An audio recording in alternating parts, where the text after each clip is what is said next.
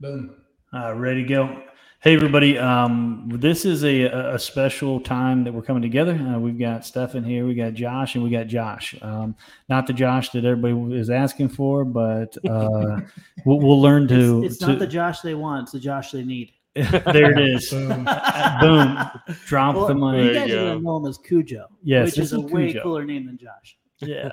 Yeah. Just as long as you know how to spell it. So it's C O O J O. So uh, I had to find that out.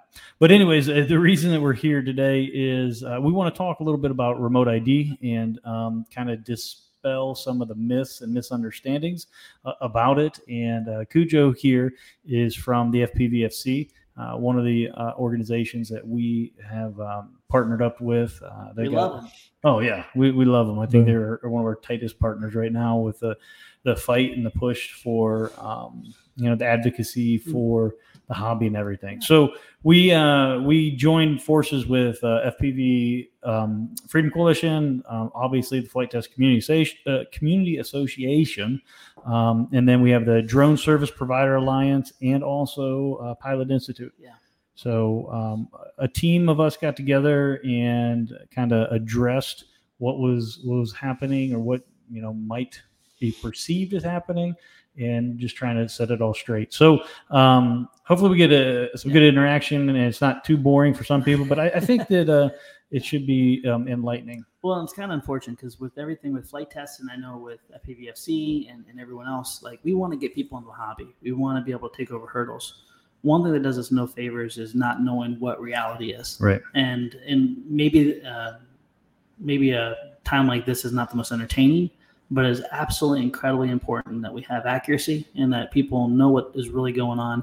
So number one, the sky is not falling. Mm-hmm. Number two, they know it's coming down, and number three, they know how they can either be part of a solution or be able to navigate these new waters. Yeah. And uh, we're really blessed uh, with people like Cujo, Dave Messina, Greg. Um, mm-hmm. A lot of great people have kind of come together, and although this is not typically us, you know, flying crazy challenges Mm-hmm. Um, this is important, and it's also important for you guys to be equipped with this. So when you do hear someone in despair or thinking about whether they do do or do not want to get in the hobby, you can encourage them. Yeah. Because what kind of frustrates me more than anything, I think all of us sit here at this table uh, and screen, is the fact that anytime misinformation discourages someone from trying out this great hobby, it just breaks our heart.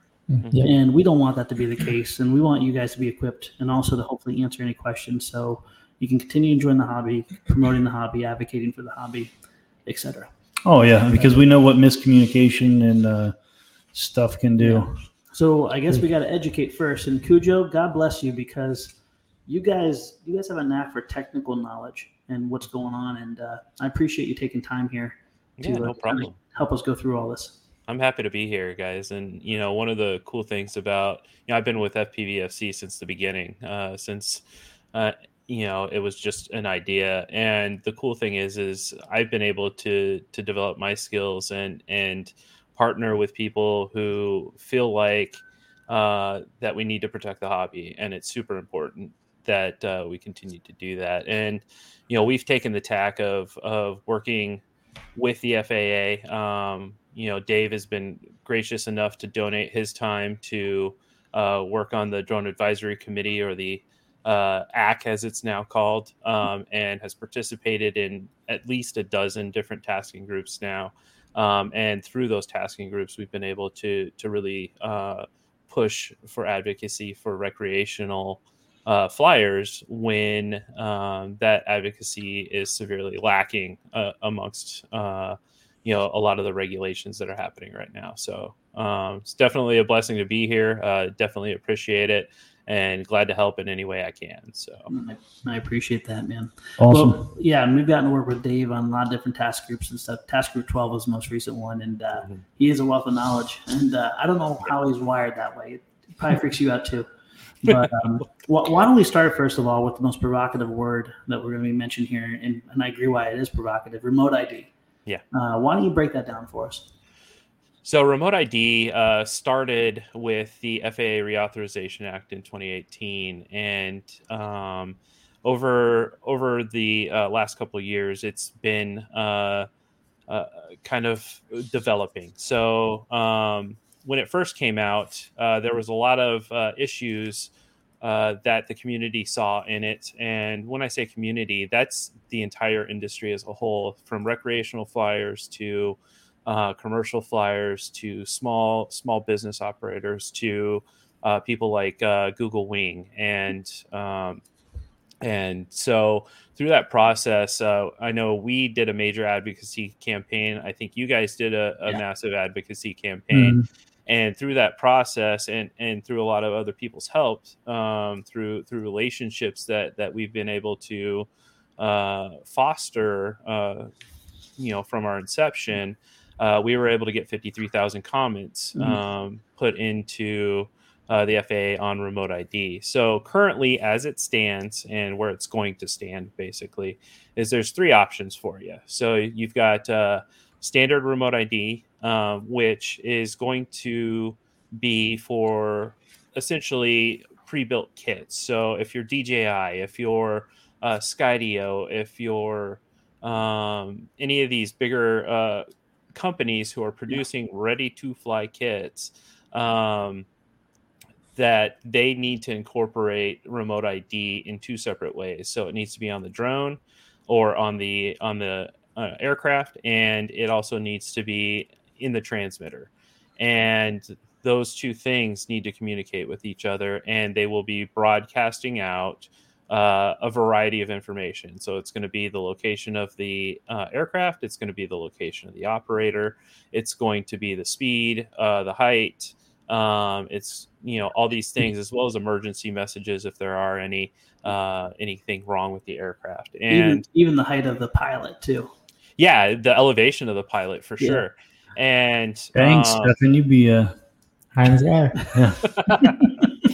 so you know these these different uh, these different elements will be broadcast out, and that information is going to be publicly available with something as simple as an iPhone, right? And so, this is all this is all on the standard the standard standard remote ID. So okay. standard remote ID starts uh, next month, uh, mm-hmm. I believe on the 16th. Now there are rumors that uh, that's going to get pushed back, um, yeah.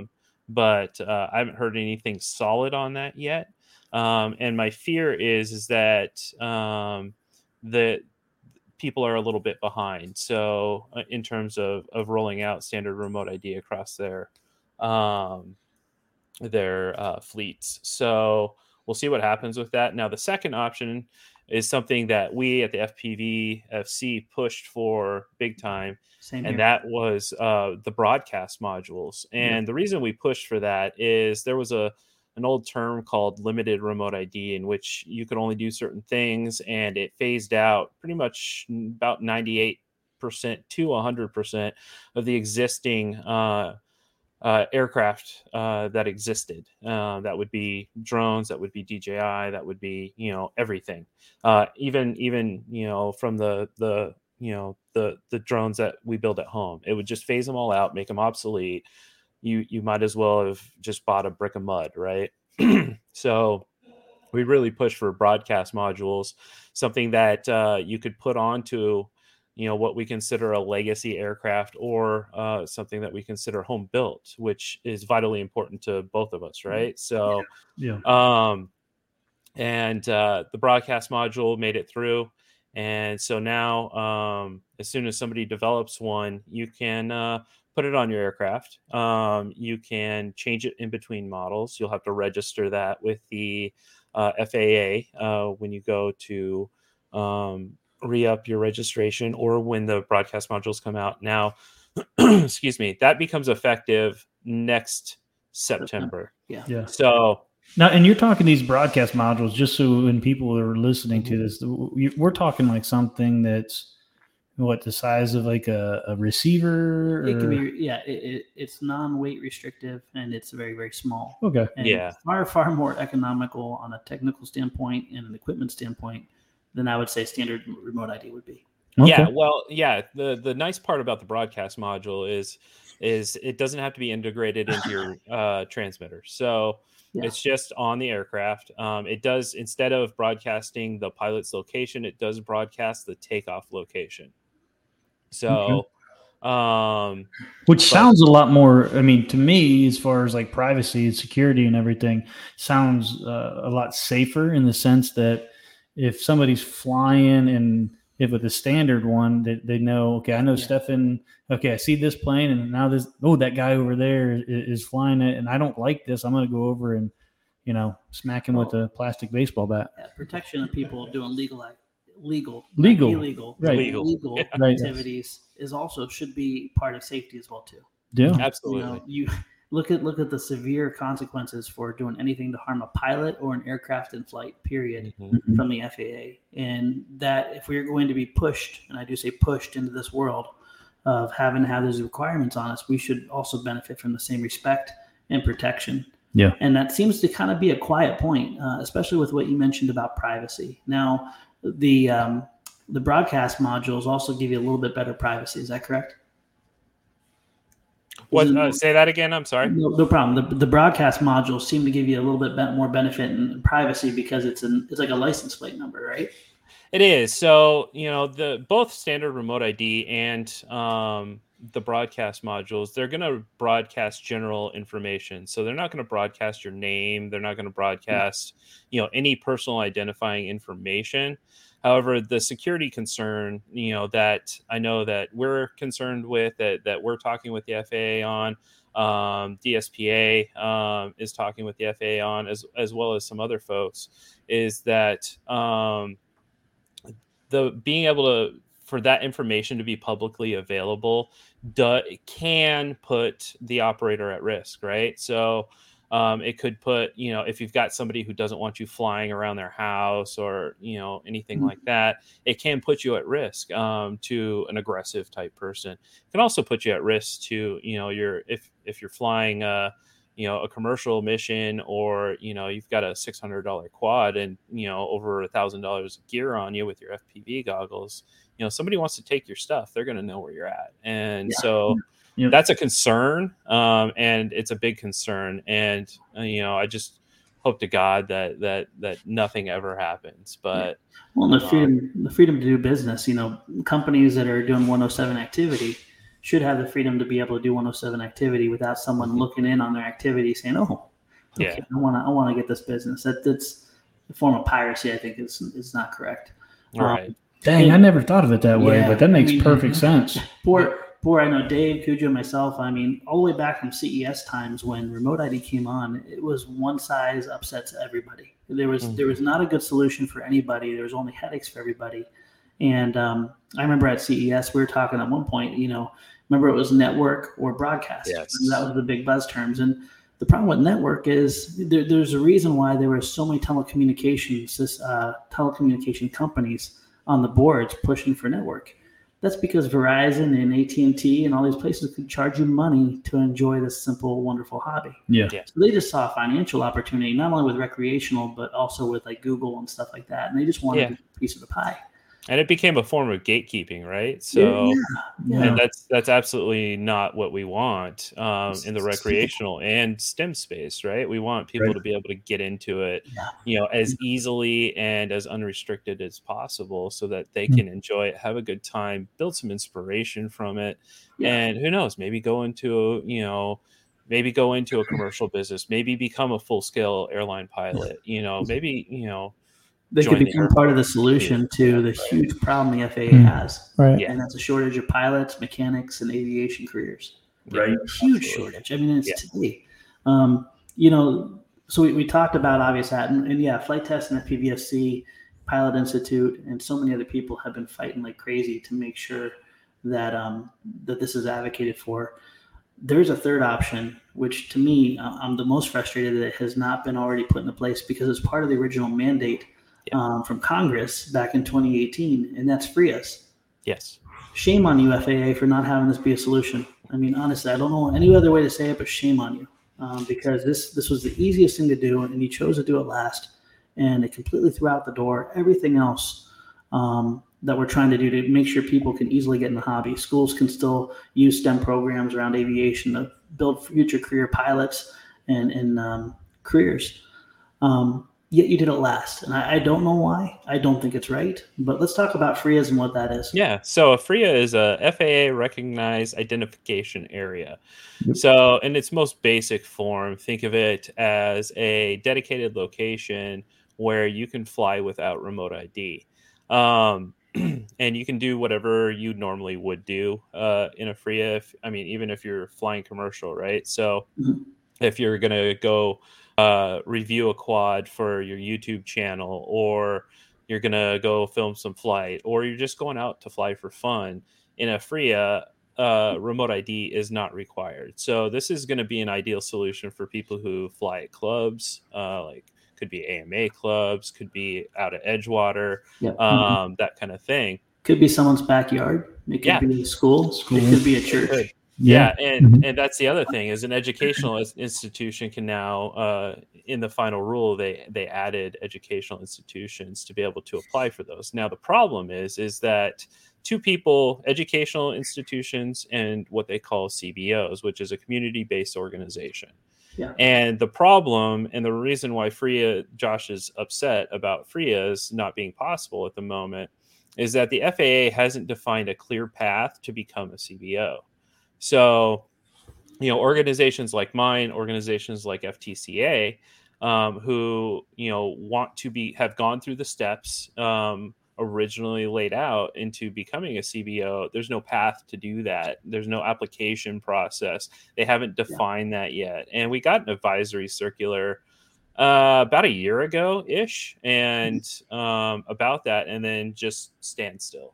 Yeah. And this this path to become a CBO was supposed to be rolled out. Uh, I think 120 days after the reauthorization, something very yeah. short period, like very, four months or six months. The very first thing, and they didn't even have to come up with what it takes to be a CBO because Congress did that for them. And exactly. by the way, I'm, I'm not advocating for anything uh, from what Congress did with the Reauthorization Act, but the fact is, is when Congress does that, it's not like something you can debate you can do um, comment periods with the FAA on how it should be executed, but the Congress put down, I believe it was Section 349, correct? Mm-hmm. Yeah, yeah, so they put down through Section 349, you know, CBOs, FRIAs, trust, which is basically the testing, uh, safety tests, mm-hmm. um, remote ID. And the pathway they gave for CBOs to be recognized very from the very beginning was you had to have safety guidelines, you had to have educational programs, a place to fly at, and um, programs that people could participate in. I'm mm-hmm. probably missing one or two. And oh, a 501c3. Yep. Yeah. So immediately, people that were advocating for the hobby, FPV Freedom Coalition, FTCA was created. Uh, all those things people put energy in to make sure that they could continue the community represented to grow. And they put it off and put it off. And as Cujo said, you can't have a FRIA without the CBOs. Yeah. And but it's it's the most simple thing because it's right there. Right. Are you a 501c3? Do you have an educational program? Do you have a place for people to fly? Do you have programs? Do you have safety guidelines? Okay, you, you meet the criteria. The goal is not to have one, two, three, four, five. It's for every aspect of the hobby to be able to have people that represent those people that are passionate, like FPVFC, FPV Freedom Coalition, mm-hmm. FTCA. Right. We really celebrate the DIY, home built educational programs, things like that. AMA, I would say it would be the older demographic, pre built airplanes, and the structured model club. Mm-hmm. Um, now the hobby can be represented, advocated for, and people can have pathways to be able to freely enjoy it without burdens. Yep. The CBOs were supposed to be the ones that took that burden off the people yep. and be able to advocate. I think that's the answer why it was put last. I think um, so too. And you know, I you know, not that I want a conspiracy theory, you know, anything up, but CBOs are supposed to be part of the stakeholder group that the FAA engages with yeah. when it comes to regulations. And by postponing the ability to create CBOs, they they have effectively limited who they need to talk to. And so, from my perspective, that's a bad idea. And you can see from the representation on organizations like the DAC and um, some of their working groups that recreational is an afterthought. And the sad thing is, is that recreational is the largest demographic of flying. Mm-hmm. Uh, period. I mean, we we outclass uh, commercial operators by an order of magnitude. I think last last uh, major count from the FAA is 1.2 million recreational mm-hmm. operators. So just in the United States. That's not Yeah. even worldwide. And the And- previous count was a million, so yeah, so 200,000 increase. Yeah. yeah and so i mean i think that you know there's there's a major part of the demographic that is getting sidelined Mhm. and by not allowing cbos to essentially be created um they have they have effectively you know squashed that so you know that's why you know a lot of what we do we we tend to be in parts of part 107 and and in the commercial territory uh, with a lot of the advocacy we do, and it's not because you know we're we're we're falling into that trap. It's because a lot of things that come out of commercial can then roll down into recreational eventually. So Yeah. um, and, and by showing the willingness to do the work um, in even some of the stuff that has little to no bearing on what we do. Like uh, I know Dave was part of a, a um, the C2 signal uh, uh, drone advisory committee tasking group and and little to no impact on anything but by being a part of it and doing the work you know he he gained some some contacts for us and and definitely some respect within the within that uh, industry Yeah. so Well, and, and you nailed it with describing the, the size and magnitude of the recreational pilots. Yeah. There, there seems to be a notion, and I, I read it in this um, this document here that recreational flying is going away. It's No. the complete opposite. It's been rebirthed. It, it's And been- it's I been agree. I, I agree, and I think that you know, I think right now the the skepticism towards getting involved in the hobby is centered around remote ID and how difficult it's going to be, how expensive it's going to be. But here's the here's the deal, guys: is right now is the best time to get into the hobby. Um, if you're looking to build, you, you've still got a whole nother year before you even need to be compliant with remote ID. This current deadline is for manufacturers only Yeah. and and here's the deal with that if you are uh, somebody like Flite Test or uh, let's say your get fpv or rotor riot or any of these guys that like to do um, you know pre-built ready to go you know drones um, or or aircraft or you're doing kits for people to to build at home and, and put together um, you're you're safe you're fine because as long as you are um, staying in the almost ready to fly category where there's some level of building happening uh, by the end user, you're fine. You don't have to put in standard remote ID.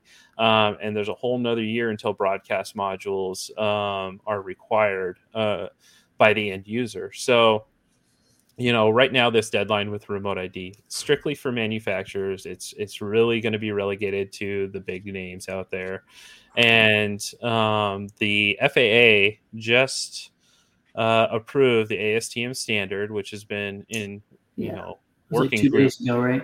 yeah, and uh, uh, it's been in working uh, working mode for three years. Um, they finally approved it, and so now I, I I'm pretty sure we're going to start seeing uh, some uh, uh, approvals for remote ID coming. Um, I just don't think everybody was super prepared for that, and I think by kind of uh, you know holding like holding off approving that standard, which they've had for a while now Yeah. um, as well as having FAA personnel involved in that ASTM working group. Um, that uh, you know they've kind of shot themselves in the foot with oh. with being able to roll it out. So Just imagine you have a major test, and then you know, literally 30 minutes before you take it, have to take the test and be knowledgeable of it. It's like, okay, here's what the test is about. right, exactly. kind of what they did to the aviation community and the model aviation community is like, okay, we're going to hold back the standards and then we're going to give them to you. And then you have about a month to comply. Right, And, um, you know, it's, it sounds doom and gloom right now. I'm not trying to be a, like, we're going to express frustration and anger where it's warranted, but we're also going to make sure people have the truth uh, because it's not as, I don't say it's not as bad. It's not good, but it's not something that's going to keep you from enjoying this great hobby. It's not something that's going to keep you from being able to um, promote the hobby. Yeah. We just want to give you the clarity because for us, you know, getting someone in the hobby is not just teaching them how to fly, but it's Mm. teaching them how to do it safely, legally, and properly. Yeah. Unfortunately, we can't we can't affect what legally is, Right. and everybody has a choice to say, "I will not comply."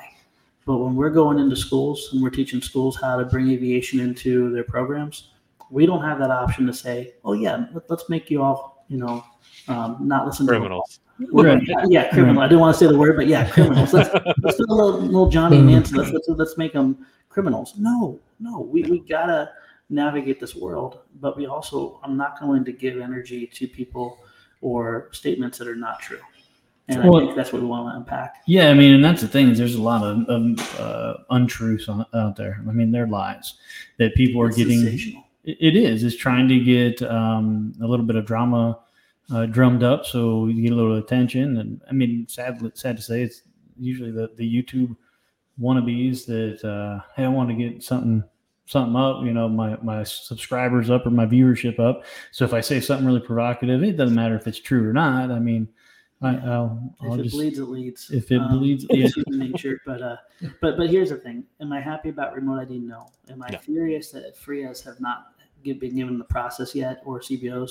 So we could have had these mechanisms then a year ago, two years ago. Mhm. I mean, we're talking 2018, and like you said, Cujo, it was supposed to be done within 120 days. Yeah. Now I know nothing in the government is done quickly, um, but even we were at Mall of America last week Mhm, mhm. um, doing STEM programs. And Yeah. what an amazing experience. We were adjacent to where the FAA booth was.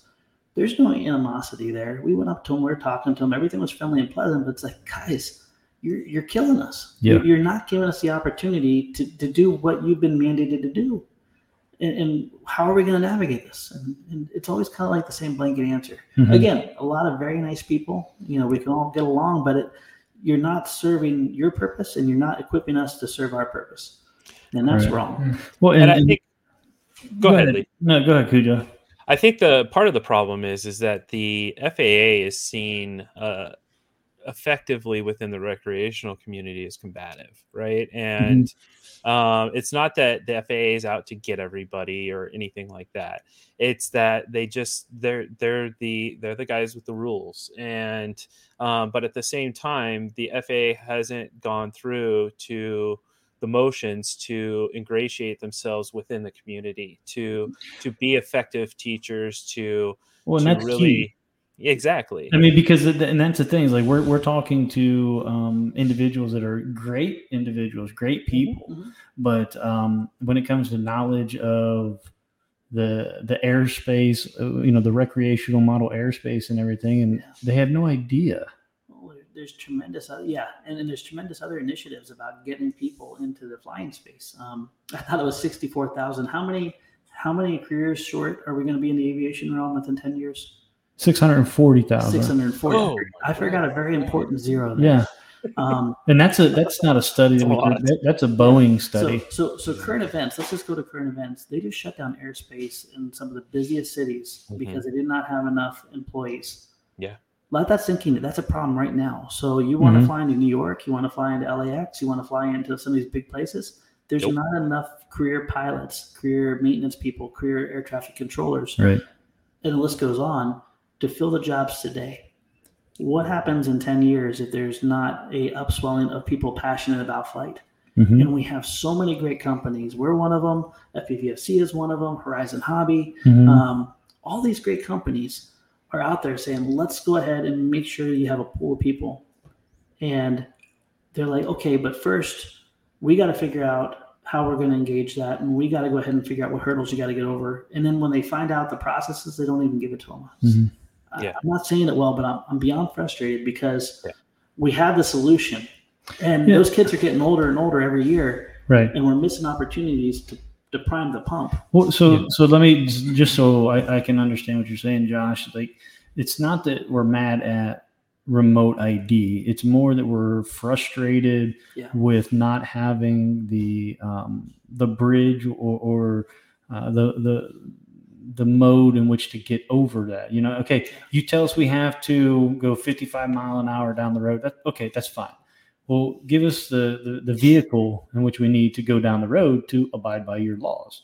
So if if uh, you want us to you know be, have a remote id or they want to monitor that okay then let us know what we can do to abide by your your rules. And you have they haven't done that. If, if you're going to put this burden on the people and on the industry you better have your act together when it comes to the solutions you need. So Right. we have clarity and we can communicate it and execute it well. Oh yeah. Yeah I, th- I think part of it is is that um, when it came down to remote id so you know the initial the initial anger was placed at the feet of the faa and it really has nothing to do with it congress mandated this Yeah. right so congress is the one that said hey you know you're going to be required to have remote id we've seen congress over the past couple years uh, mandate some other things in relation to um, to drones, especially you know when it comes to companies like DJI um, and security issues. But all this came from Congress, and now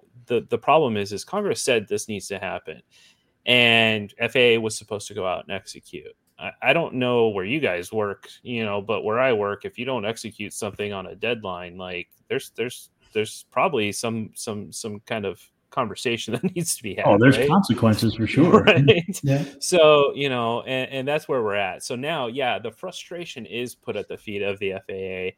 And the other part of it is, is that, hey, you're supposed to have remote ID, but we're not going to give you any specs on how that's supposed to be. In fact, not only that, you have to come up with it and then come to us and we, we basically get to put the check or the X on it. Right. Hmm. and so, you know, that's where ASTM and their working group came in came into play. You know, they're they're a they're an international standards board, and I think for this particular uh, group, it was over 120 people working for three years to create this. So if you're a small company and you build ready to fly drones, you know you can't compete with that.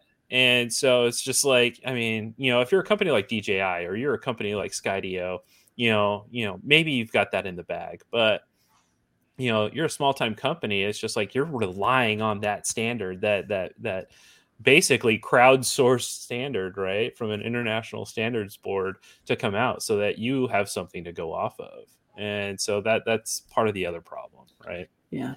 Well, kind of circling back with remote ID, there, there were some things that were said that were incorrect, and, and so everyone knows our personal opinions. You know, mm-hmm. bad enough with with having have uh, CBOs and FRIAs not being recognized yet, because that would be the easiest solution. Mhm.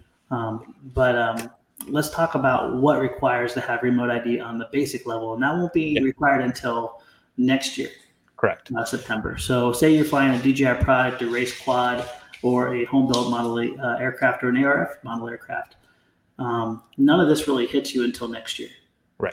So, so the the end user uh, is not required to have remote id until september 16th uh, 2023 so um, now the only thing the the things that need to have remote id are going to be um, uh, anything that needs to be registered. That's your baseline. So if you're flying uh, recreationally yeah. Yep, 250 grams up to 55 pounds, right? So, um, so if you're flying recreationally and you're flying sub 250, you're fine. You don't have to have anything on there. Um, if you're flying commercially, however, uh, and you are flying sub 250, you will have to have remote ID. So, for example, the the mini the mini Mavic. Mm-hmm. Um, that's 249 grams. If you're flying that for 107 activities, you're going to need to have a broadcast module. Yes, And but if you're flying it recreationally, you're fine. just to take some pictures for your vacation, you're Yeah. fine. hmm Well, and a lot of people have these drones and, and stuff out there that they purchased. Like you said, uh, you could have purchased it a month before this deadline, and said technically, legally, you're bricked without a solution like uh, like broadcast module. Mm-hmm. So that's important. Now, when does the 107 activity for sub 250 kick in? Is that a month from now, or is that a year from now? Uh, so that will be a year from now. So Okay. the, again, the end user is not required or responsible for remote ID until next year. Uh, the the deadline currently is that the manufacturers, anybody who is manufacturing or producing a drone for for sale and use in the United States, is required to have uh, standard remote ID. Now that's that that comes in a already ready to fly. So if you're going to Best Buy, you're picking up you know a DJI uh, Mavic. Um, starting next month, it will be required to have uh, remote ID active on it, um, assuming that deadline doesn't get pushed. So, um, but beyond that, yeah, uh, remote ID isn't isn't isn't uh, consumer ready yet until next year. Yeah. So so don't don't sell your planes. Don't No. get out of the hobby. if, if anything between now and then, enjoy it even more. Get more people in the hobby. Yeah. Because a lot of the things you're hearing us kind of pound our fists and screaming out, they are, I promise you, going to be figured out and addressed by the time it's a reality. And our, our goal, um, and I even forgot, I'm sorry, I've been talking about FPVFC, FTCA, um, Commercial Drone Alliance. They're amazing too. I mean, Yes. everybody's united goal is to have these solutions. It's our burden uh, to bring to you. Our biggest thing that broke our heart was seeing how many people were disheartened from recent information being released. And it's like, well, I guess the hobby's over. I guess I'm not going to be able to do this anymore. And. Right.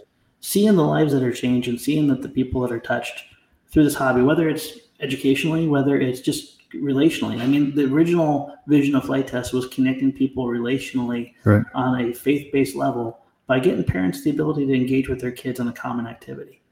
Um, that was that was what we did in our backyard. You know, before Flite Test even existed, was we taught parents how to teach kids how to fly. And Mhm. Lee, you breathed so much of that vision in Mhm. from those early days.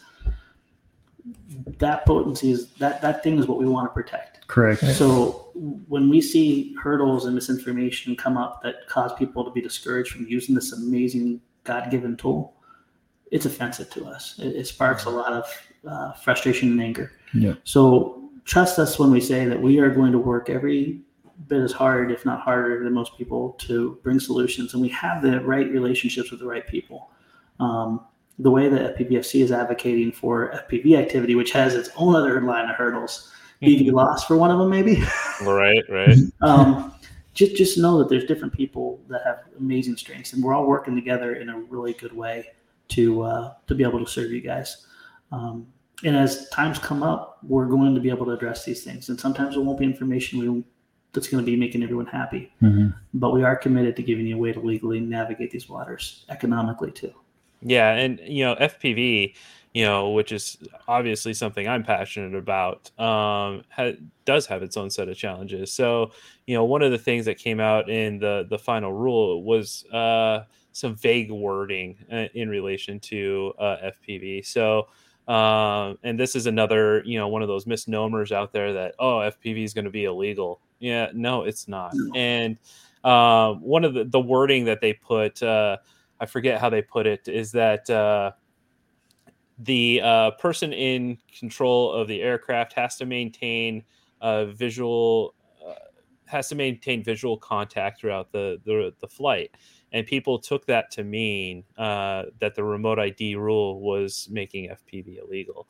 And this is something that that Dave and I think Vic had conversations with the FAA and they specifically said no we're not uh, we're not outlawing fpv as long as you have a visual observer you're fine. That visual observer is the substitute uh, for maintaining visual contact you know all that stuff. But one of the things we're pushing for is for the faa to hopefully put out an advisory circular just clarifying that Mhm. just saying hey look you know default to section 349 where it says a visual observer you know can can uh, substitute for that so uh, stuff like that that uh, people are saying, "Oh, the sky is falling for FPV." That's not true either. And um, you know, I think that uh, you know, just people people want to latch onto something, and what I would tell you is Mhm. latch on to hope that this hobby is going to be here. Um, because you've got people like these guys that are that are definitely pushing it and uh, you know we're here to back them up we're here to back everybody up as as best we can so You do a great job at it, man. Yeah. yeah definitely. Well- So so good things ahead. Yeah. Yes. oh, absolutely. At the end of the Yes. day, do not take any of this information allows it cause you to not be motivated to go out and enjoy this great hobby. Use it as a tool to connect with others and to have fun. And um, you know, we'll continue to bring on the realities of it, the hurdles. I do anticipate, and I think you've heard it too. There's going to be more information about CBOs and FRIAs coming up probably within the month, right? yeah the rumor is is that it's imminent so uh, don't that's, know that's that word means. That's the word they're It used to mean it used to mean 120 days. so you know, it, it, hopefully it's coming. Um, I, I think they they one of two things is going to happen. They're going to wrap it up before the uh, next reauthorization starts hitting papers because uh, that's coming up next year, um, and uh, or uh, they're going to postpone it until afterwards. And God, I hope that doesn't happen. So, mm. um, but uh, one of the things I will say, uh, and, and something that I'm passionate about is if you don't keep in mind that this stuff came from Congress initially. So um, the FAA did not create this out of thin air. It, it did come from lawmakers. So um, if you, you know, I would tell you to get passionate about understanding where your local representatives sit on this kind of stuff. Yeah. Um, and I would tell you to get passionate about participating in that process. So um, understand what what you know and it seems silly right? Of all the the the, the major issues of our day right? Mm-hmm. and uh, we're concerned about what you feel uh, we should be doing with recreational aviation uh, model aviation right? Yeah. but it's important and if it's important to you then it should be important to them. So get to know where they stand on it and if they don't stand where they need to get out and vote. Yeah vote the way the vote the way your conscience uh, depicts. And uh, yep. you know, every congressman and every representative I know, they have to do a lot of air travel. And I'm yes. sure a couple of them have probably been affected negatively, you know, through some of the current shortages we oh, have. Oh man! But um, I know when we've talked to people, we've gone to Washington and we talked to our current representatives. There's some really great things. Um, bringing this into the educational environment mm-hmm. is something I've never seen. Whether it's an RD in front of their name, they've ever wanted to squash. Um, also, the as, uh, aspect of providing jobs. This yeah. is not just protecting a hobby. This is protecting the gateway to jobs. And mm-hmm. if if our representatives do not care about that, then we definitely have the wrong representatives. So mm-hmm. yep. uh, it is incredibly informative to them because they just don't know what they don't know. And when they picture yeah. a drone, they picture unfortunately a DJI bot thing, not um, people building, creating, flying, and having a passion for for this whole lifestyle. Yep. We'll, yeah, we'll invite all of our representatives out to Flite Fest. There you Ooh, go. There you go. I like. You know, it's funny because Alex, uh, he uh, went to the last uh, ACK meeting, um, and he uh, reached out to Emax um, and got them to send a couple uh, little uh, drone kits for him, and he got a couple of the. Uh, I think he got Houston Mills under the goggles. He got a couple mm-hmm. other uh, nice. folks there under the goggles. So it was a great way to hey you know during your lunch break why don't you actually try try this out and and actually learn about what you're what what you're doing you know and i think that's the biggest thing right is education you know we we want to say educate the the young kids but we also want to say educate the people who make the regulations and educate the people who write the laws so that they understand. And you know i know they're busy people and they've got a lot going on but you know a simple give them some stick time under a set of goggles or or you know show them how much fun it can be uh, with some you know with a kids program. Invite them to to what you're doing locally uh, mm-hmm. in your clubs and and amongst your your peers um, get them out there so that they can see what's going on and they can understand how important this is. Beautifully said man. Oh yeah very beautiful. And uh, Thanks, so i think we'll wrap it up there. And uh, just to, to uh, emphasize the importance of um, educate and give that information not only to uh, our listeners here, but uh, understand that the reason that we're doing this is so then you can, like Cujo said, uh, you can take it to your representative. So uh, the all the um, information we talked about today, we have in a nice little document that uh, we all came up with um, that we're going to make available to anybody who wants it. Uh, it'll it'll be out in the FTCA um, the at least a link will be out to it, to it in the FTCA update this month. Uh, um, but if you have any questions at all, you can. I mean, feel free to, to contact us, contact FPVFC, uh, yep. you know, the, the Drone Service Provider Alliance or Pilot Institute, any one of us um, on that, and uh, all that contact information is you know going to be in this document as well. Yeah, and definitely check check out the people that we've mentioned here too. They yeah. all have a different aspect of flight and the hobby that they represent, and they all do an exceptional job. Mm-hmm. And I know from from our point of view, partnering with people that fulfill the whole vision of flight is a number one priority. Mhm. And um, and I'm really happy to be part of uh, the relationship with FPVFC, Pilot Institute, Drone Alliance. So it's check them out, and you'll see people working together can still accomplish great things. Yep. Mm. Well, cool. Yeah. Awesome. Well, uh, Josh Cujo, thank you, man, for your time. Uh, Absolutely. To seeing you again and flying with you again. You guys did a killer job at Flite Fest.